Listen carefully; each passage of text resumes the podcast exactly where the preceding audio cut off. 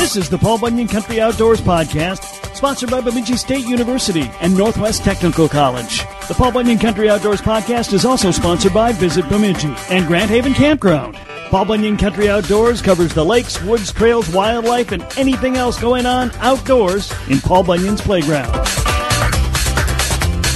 But first, if you love the outdoors and are looking for ways to align your education with future employment in the trades, Northwest Technical College in Bemidji is for you.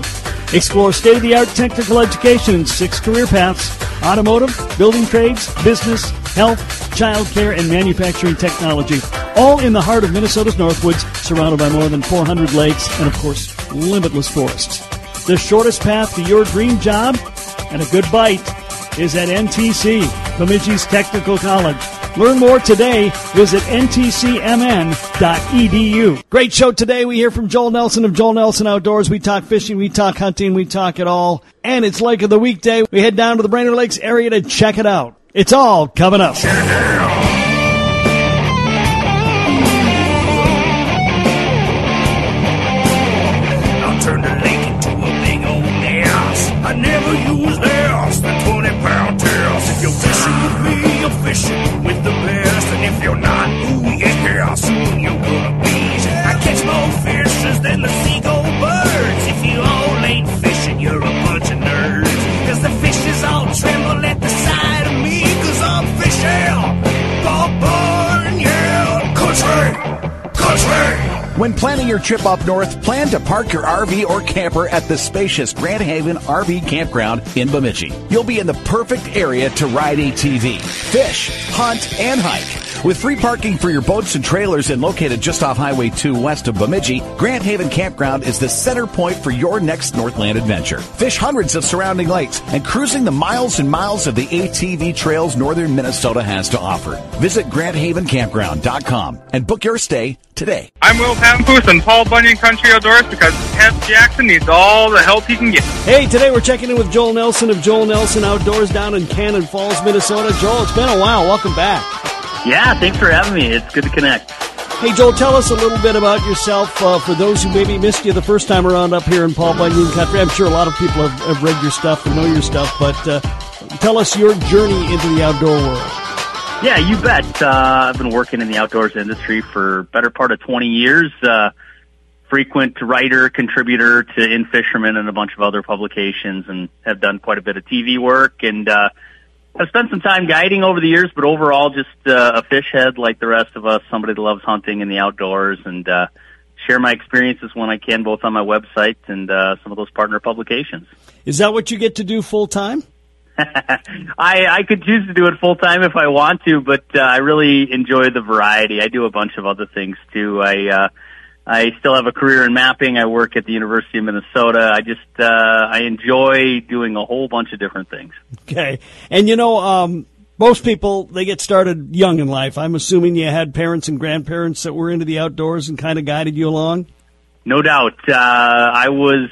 Uh, lucky to have a grandpa, like many of us were, that just took us fishing whenever he could. Uh, grew up fishing panfish from a very young age, stream trout. Um, if there was a fish at the other end of the destination, I was all for it. I, I had no other use for bikes and no other reason to take a hike. But if, like I said, if there was fishing or hunting at the other end, I was in. Well, talk a little bit about the diversity of fishing in this state, because, you know, those of us up here, we tend to fish our area, a lot of lakes, you know, big walleye lakes, yeah. Big waters. Yeah. Um, you know, maybe get down to Brainerd, often get up to Lake of the Woods. We usually go north, not south. So explain to us what, what's going on in your area compared to what goes on in our area. Well, you bet. I, to tell you the truth, I love that area, and I do the same thing. I go north to Lake of the Woods and beyond to Canada. I just got back from Alaska. Uh, I've spent a lot of time on the streams in, in valleys in southern Minnesota, where I'm at here, Wisconsin. I, I think that being a versatile angler that fishes for multiple species makes you a better angler no matter what species you fish. I think wrinkles and parts of pan fishing contribute to walleye fishing, and ocean and saltwater fishing, you can even learn some things and bring back to the walleye lakes of the north. So I uh, I enjoy that variety. That's the spice of life. And when it comes to fishing, it's it's too big to uh, to do just one, in my opinion. And, you know, you, you, you spend a lot of time, you mentioned, in western Wisconsin, on the Saint Croix, the Mississippi. you know, uh, if you get down to Brainerd, then, you, you know, um, that's the part of our area where people start to do a lot of river fishing. Our area, it's not so much other than, you know, it's some trout stream stuff. So talk sure. about river fishing. How is it different from what we're used to up here?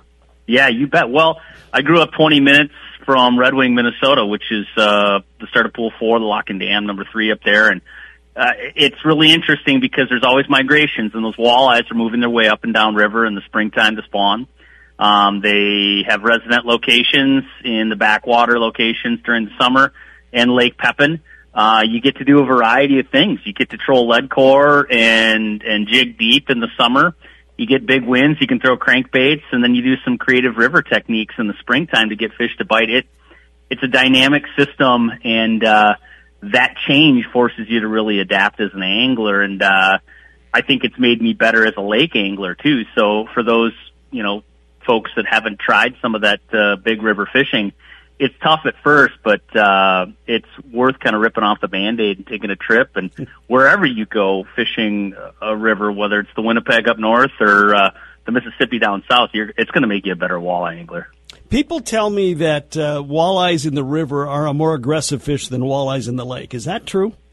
Yeah, I mean, to a certain extent, absolutely, uh, especially in heavier current in the springtime when the water's flowing. These fish have to make a decision. It's uh, it's get after it or don't as bait or certain things come drifting by. They got to, they got to make that decision. And quite often, uh, if you're doing everything right and having the right drift, presenting the bait in the right places, the bites can be pretty aggressive. And that goes in the fall too with what we've got coming up now. I've got a couple bites where fish are after these shad, uh, or they're even eating, uh, frogs that are burrowing for up for the winter. So like they got to make a decision. They go in and they hammer a jig in plastic. They hammer live bait. They uh, they really do play ball when they're on. So um, if you're fishing um, where, you know, you can pick any place to fish, where's it going to be? I don't know. That's that's a great question. I was just to Alaska, and that's a whole new world of opportunity. Oh, that's not even the same as the rest of the world. It's not fair, right? But saltwater has really turned my eye to a bunch of different species. Um, if I'm going to pick the Midwest or the upper Midwest, I think really those rivers are great because it's an opportunity for multi-species.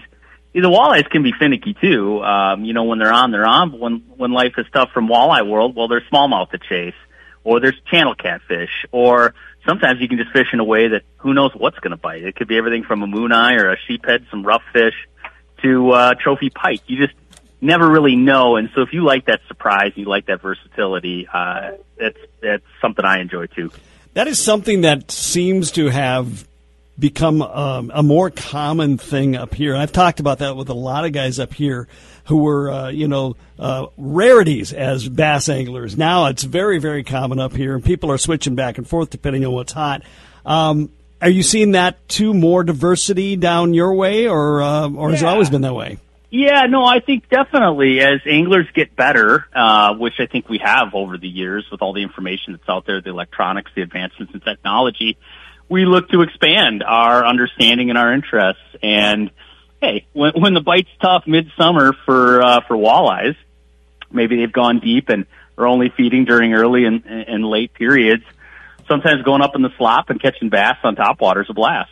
Yeah, well, and I tell you, it, it's just really taken off. I think a lot of it has to do with high school angling and college For angling. Sure. Uh, you know, the ability to watch people fish a bass and learn from that on, on you know, on YouTube or whatever. No um, how about fish, uh, high school fishing down there? Is that is that a popular thing? Oh, it's very popular, though. You'd be surprised up north. I mean, that Brainerd team is mm, huge. You guys yeah. got a big team. Um, we're... maybe not as dedicated to fishing in some respects because of all the other competition for other sports, but it's still a very big and growing segment. We've got high school trap teams too. There's a lot of things, things competing for kids' time, but you know, bass fishing, like you said, and the popularization of it has really added a new wrinkle and things to do for fish heads like me. If, if I was growing up now, man, I'd be all over that. Oh, absolutely. I, I, I keep hearing from uh, from guys that say, man, I really wish we'd have had that when I was in high school. No doubt. No yeah. doubt. Uh, and, and you're right, that Brainerd team, I don't know how many they have, a couple hundred at least uh, on their team. So it's it's to turn into a dynasty. It's like the forty-niners of old or something like that, yeah, right? Exactly. uh, which and I think, you know, the other thing that makes that so impressive and I and I think is the biggest challenge to the growth of the sport in general is the need to have that adult um, captain to, to captain your boat. That means you have to have a lot of parents that'll take the time to go to all these tournaments and, and help you out. Uh, so, you know, kudos to, to the schools that can make that happen. Absolutely, and it's a great a, a great testament to the sport, too, because it brings families together. I mean, uh, unlike some of the baseball tournaments or soccer tournaments that I'm going through with my kids, uh, this one I get to participate in a little bit, so it's uh, it's, it's kind of a fun gig. Well, Joel, I think one of the uh, the biggest challenges to an outdoor guy like yourself this time of year is is trying to figure out how you're going to do it all, because not only is uh, it getting to be the best time of year to go fishing, uh, it is also the time when all the hunting seasons start. We've already got early duck season going. We got early waterfowl in general. Uh, we got fall turkey hunting coming. We got uh, archery season coming. Then, you know, firearm. I mean, how do you do it all? That's a great question. It seems like we sit here on, on the precipice of fall for so long, and we'll get some warm weather and we're hanging around, and all of a sudden it comes, and you, you could do something morning, noon, and night, and it could all be different, and you'd still never have enough time to get it all done. October is an embarrassment of riches from that perspective. But I, you know, I've had to pare down a little bit. I, I don't bow hunt as much as I used to. Um, I do shotgun hunt down here. I muzzle load for deer. I uh, I do spend a lot of time in the woods scouting for fall turkey, though. At the same time, it's just more of an opportunity-based thing. If I've got a good flock working, then I'll chase them. But I don't want to forget the river in the fall either. Um, it's always it's always a fun deal to do kind of a cast and blast too, where we take a little trip and maybe we'll shoot at some grouse in the uh, in the morning, and then in the evening do some walleye trolling. So it it uh, yeah, it's uh, such a great time of year, and I'm looking forward to it. Yeah, and then there's the guys who have to figure out how to get bear hunting f- factored in along with uh, wild racing. yeah, yeah, exactly. There's just, you almost have to pick and choose your battles here a little bit, and uh, hey, if you got vacation, maybe uh, store it up and take it in the fall. Yeah, absolutely. Boss, I'll see you in a month and a half. It's been great chatting. Well, uh, have you got anything in print or uh, on, on other media that we can check out right now? Yeah, absolutely. I've got a couple uh, articles coming out for In Fish I've been working on for part of the summer, still working on some of them now. Uh, In Fisherman has their tactical ice guide and a couple other editions that focus heavily on ice fishing, and that's what we're writing up now. We're kind of uh, in that long, slow crawl, but before you know it, uh, we're going to be attending sports shows for ice season and getting ready to do all the uh, consumer shows. You got the Saint Paul Ice Show in December, and going to be heading out to uh, the South Dakota show uh, down in uh, down in Sioux Falls. So there's a whole bunch of stuff ready to trip as soon as ice season kicks off.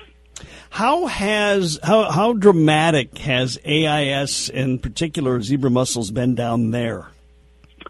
Yeah, it's been pretty dramatic. I would say we've had it in the larger waters for longer, just because the Mississippi River obviously heavily traveled, and that serves as kind of a gateway for everything from zebs to, oh, man, a million different things. I mean, we've been fighting Eurasian water milfoil in our lakes for quite a while, obviously. But, uh, yeah, actually my son works as uh, an A I S inspector at boat launches in kind of the local area here. So it's something that's always been, you know, kind of close and near and dear to my heart. So it's neat to see him go out and work in that in that area as well.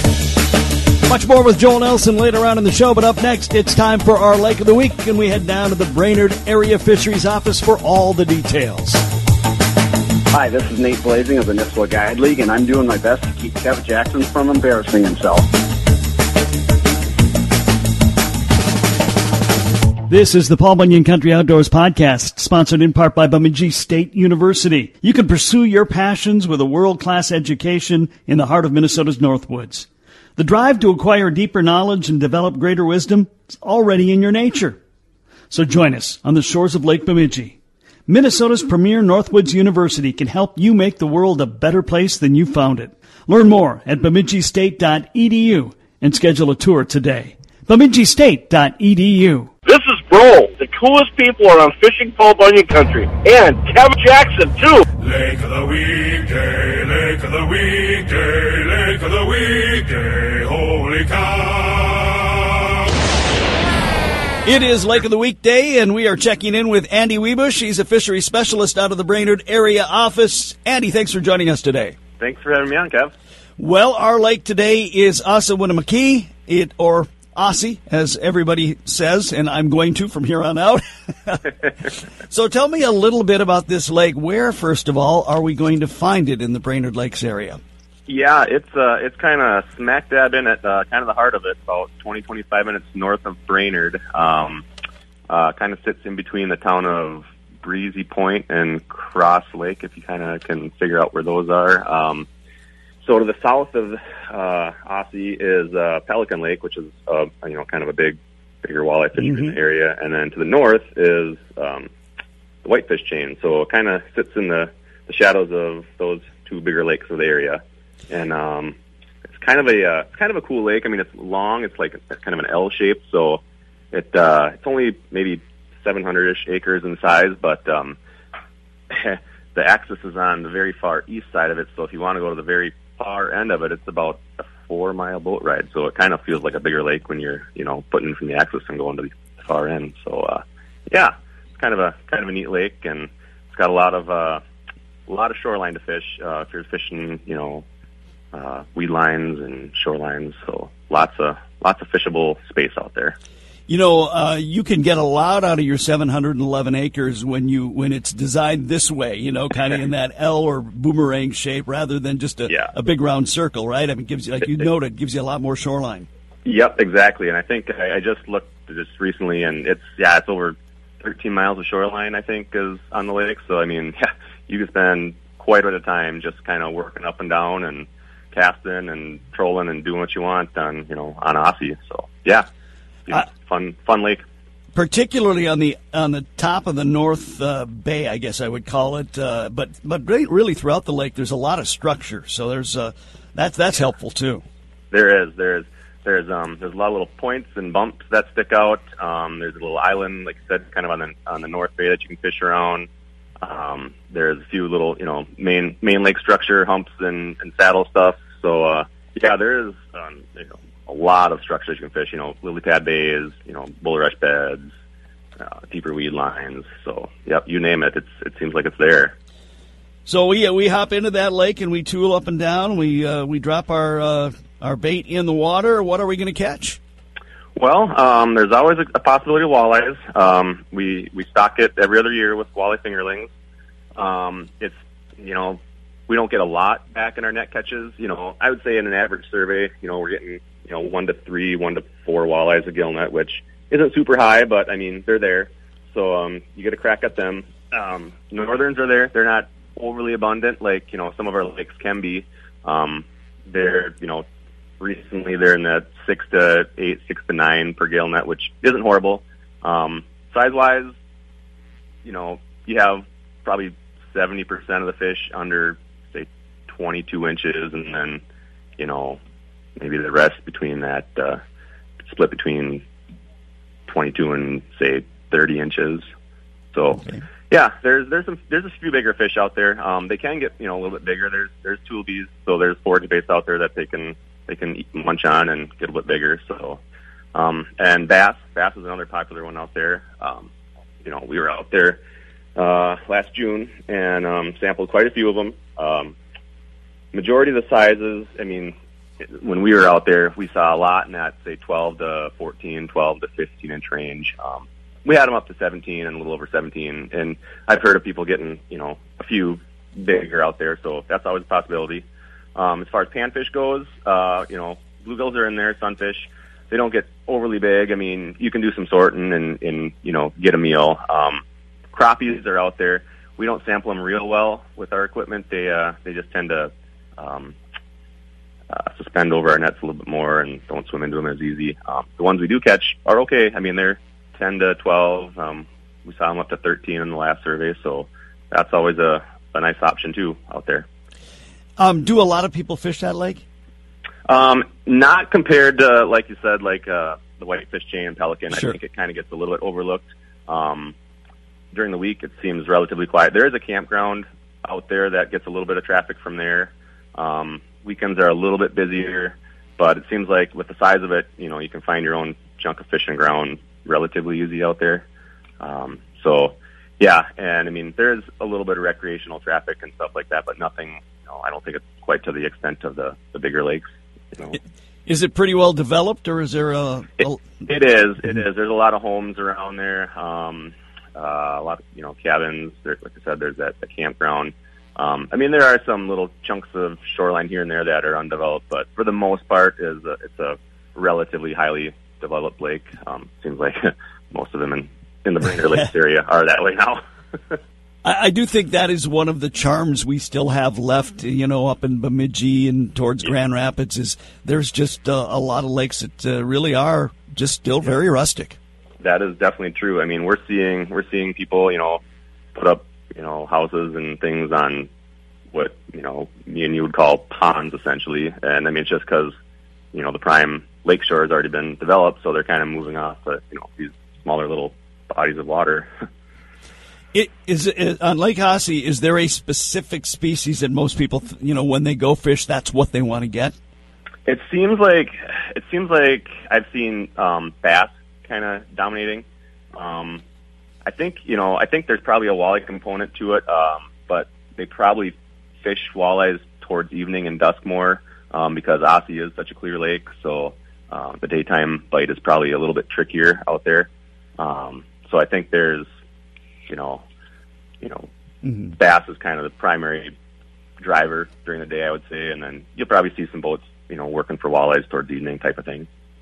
I'm taking a look at the map, and I see, you know, on, off the north edge of the lake, um, there's, uh, I think it's Kimball, and there's a couple other lakes right next to them. Can you get yeah. to those other lakes from Ossie? So you can you can get um, to Kimball uh, with a smallerish boat. Um, it's kind of a kind of a shallow channel going through there.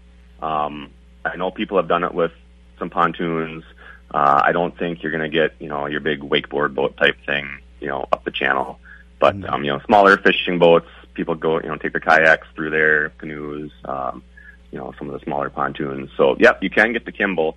Um, and then really can't get past Kimball. There's another connection past, um, Kimball Lake, but it's kind of a, a smaller culvert type, uh, type channel that you could probably get a small kayak through, but not really much of a boat.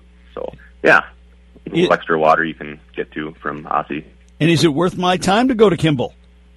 Um, you know, for bass, yeah. yeah. I mean, it's a nice, it's a nice, yeah, it's a nice little lake for bass fishing. Um, there are some, some okay northerns in there, not a ton, but I mean, you could do some sorting and probably, you know, get a little bit, a little bit nicer northern. But you know, I think, I think the majority of, you know, the nicer fish is probably an Aussie. I mean, you got probably a better crack at more walleyes out there, and um, the one, the one little, I don't know if you want to call it, Uh, sidebar nugget about Ossie is it was uh it was stocked with muskies way back in the sixties, like sixty-six, and then another stocking like around seventy, seventy-one. Okay. And uh and there are still a few uh muskies that are present in the population. I'm sure it's not from, you know, that stocking, but, you know, descendants from those stockings that have spawned occasionally and have had a few fish, you know, survive and grow grow up. In fact, about seven or eight years ago, I think we got an email from one of the fisheries guys that lives um, or works out of the Little Falls office. They've got a family cabin up on Ossie, and he took a picture of two spawning muskies when they were out on oh. their paddle boat. And um, he figured one was pushing fifty inches, and the other one was probably, you know, forty-five, forty-six inches or so. So there is a, there is a small chance that you could run into a muskie out there. Um, I don't know if it'd be a, I'd say a target destination to try and go catch them, but there are a few out there. Well, one of the, the things about the Lake of the Week that I like to f- do is, is just feature those lakes that, uh, you know, uh, are kind of cool, that you maybe haven't experienced before, and just yeah. kind of urge people, just just go there once. Just yeah. just to drive on the lake, you know, yep. if nothing yep. else. Uh, because there's so yeah. many that we just never get to. When you're surrounded by the lakes, we, you mentioned whitefish, pelican, you know, go down to Brainerd Gull, um, you know, and, and we've got the big ones up here, Winnie, Leech, mm-hmm. you know, Bemidji, et cetera, Red. Um, yep. There's just stuff that you really need to experience. Yeah, I'm I'm guilty of it myself. Like, um, you know, I live a little bit closer to Brainerd, and so I've got, you know, Gull and North Long and Round and Edward and keep right. it in the back in my backyard. So I just never, I never make it there. It's not that far of a drive, but I just feel like, you know, I've got these lakes, like you said, right there that, you know, it's just, you know, I'm sure a lot of people are. It's just kind of, you have to make your, make a point to go and do it, you know. Well, I mean, I guess if you could fish all day, every day, you, you might be able to hit every lake in the state by the time you die, but uh, we just don't have that kind of flexibility. Exactly, exactly. There's a lot of water to cover. Well, listen, if we wanted to give it a try, if we're in the Brainerd Lakes area, live in that area, and uh, want to make the trip over there, how do we uh, get there, and, and where is the access? I think you mentioned it's on the far end of the lake. Yeah, the access is off the, uh, the far end of uh, the lake. Um, so if you're to take, um, basically, if you're coming from, say, your direction, you'd come down three seventy-one, mm-hmm. and then you could uh, come out of Breezy Point, Um, on County Road eleven, and then uh, take that to County Road thirty-nine and head north about, oh, it's only probably three quarters of a mile north on thirty-nine. It's right off the right off the road there. You'll see it's pretty nice, pretty nice access, pretty good size. I mean, it can accommodate quite a few rigs, and it's got a nice, nice ramp, nice dock. So it's good, good access, and you know, don't have a lot of you know wind issues there. So pretty easy access getting in and out. If people want to come and check it out. Any issues on that lake, uh, A I S or otherwise? There, yeah, so there are zebs, zebra mussels in the lake, and there's also some Eurasian water milfoil in the lake.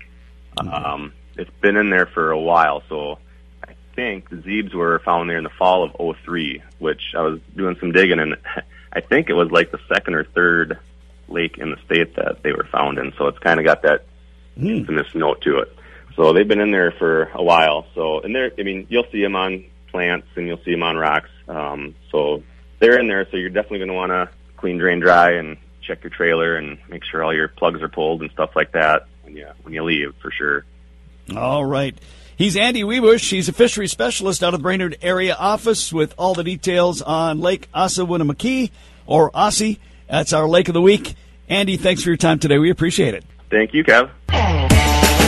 Up next, we'll check back in with Joel Nelson of Joel Nelson Outdoors. This is Toby Kavaliva. All of us at L O A are proud to make Kev Jackson sound smart. Sort of. This is Paul Bunyan Country Outdoors. Hi, this is Dick Beardsley, Bemidji Area Fishing Guide. I'd like to invite you to come to our beautiful town of Bemidji. We've got over four hundred lakes in our area teeming with walleye, pike, muskie, bass, and panfish. We're the gateway to the Chippewa National Forest. We've got miles upon miles of biking and hiking trails. Paul Bunyan and Babe the Blue Ox. Fine shops and eateries in downtown Bemidji. Headwaters of the mighty Mississippi at Itasca State Park. Beautiful resorts, hotels, and bed and breakfasts. Visit Bemidji one step further. I'm Bruce Jean, and this is Fishin' Paul Bunyan Country.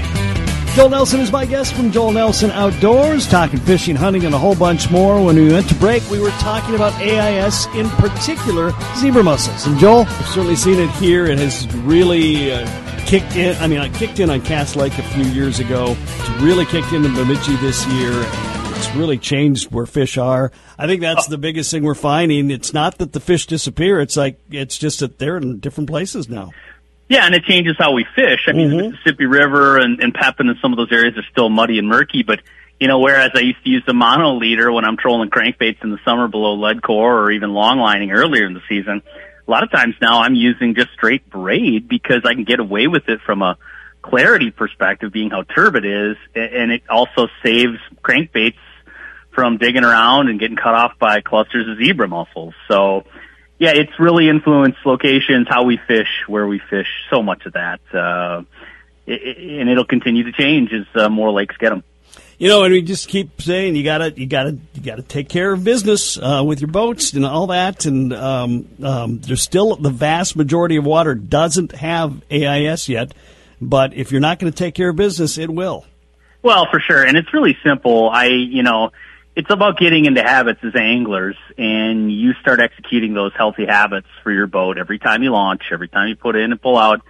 It just becomes second nature. And then at that point, you're not worrying about it. You're not complaining about it. It's just part of your habit of going fishing, just like so many other things we do, from hooking up the boat to, you know, putting the plug in, all that stuff. It just, it's part of what we end up doing and don't think about. What's the biggest change uh, that you've seen that, that that has dramatically changed fishing for you in the, in the last ten to fifteen years?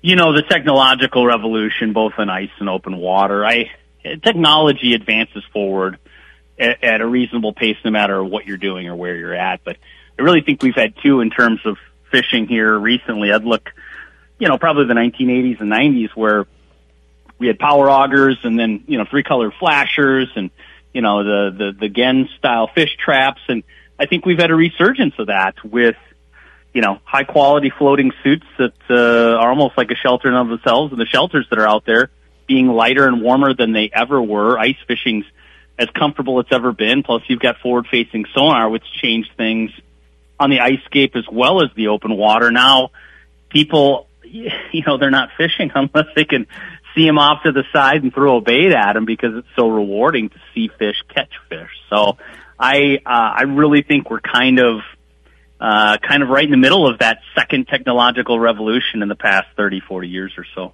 Oh yeah. I mean, you know, I, I from a, like when I was a kid, it's playing the video games, it was Pong, yeah. You know, look what they had now. I mean, and yeah, it's, it's the same wonderful. Thing with technology and on fishing. And of course, you know, there's, there's a lot of opinions out, about, about that, but, um, it's not going away. Yeah, it isn't going away. I, yeah, I have some reservation with it too. I've always had an issue with, uh, you know, people that steal from the resource and steal from our resources. It's everybody's. And if you're going to be a cheater, if you're going to be a poacher or somebody that feels the need even within the law to constantly keep far more than they'll ever make use of, that, that effect has been amplified with the thought now that most people uh, are better at fishing now and have access to better fishing now than perhaps ever before because of this technology. Yeah. Hey, let's talk deer hunting just for a second. Um, yeah. How's the C W D situation in your area? I know down in the southeast it's been a big challenge. Yeah, it is. I, I'm right on the edge of one. I'm just inside of, of a small one. Um, it's, you know, deer hunting has always been about special regulations in our neck of the woods because mm-hmm. we've always had that zone three nearby and zone four right on the edge of it and different regulations and different seasons for that.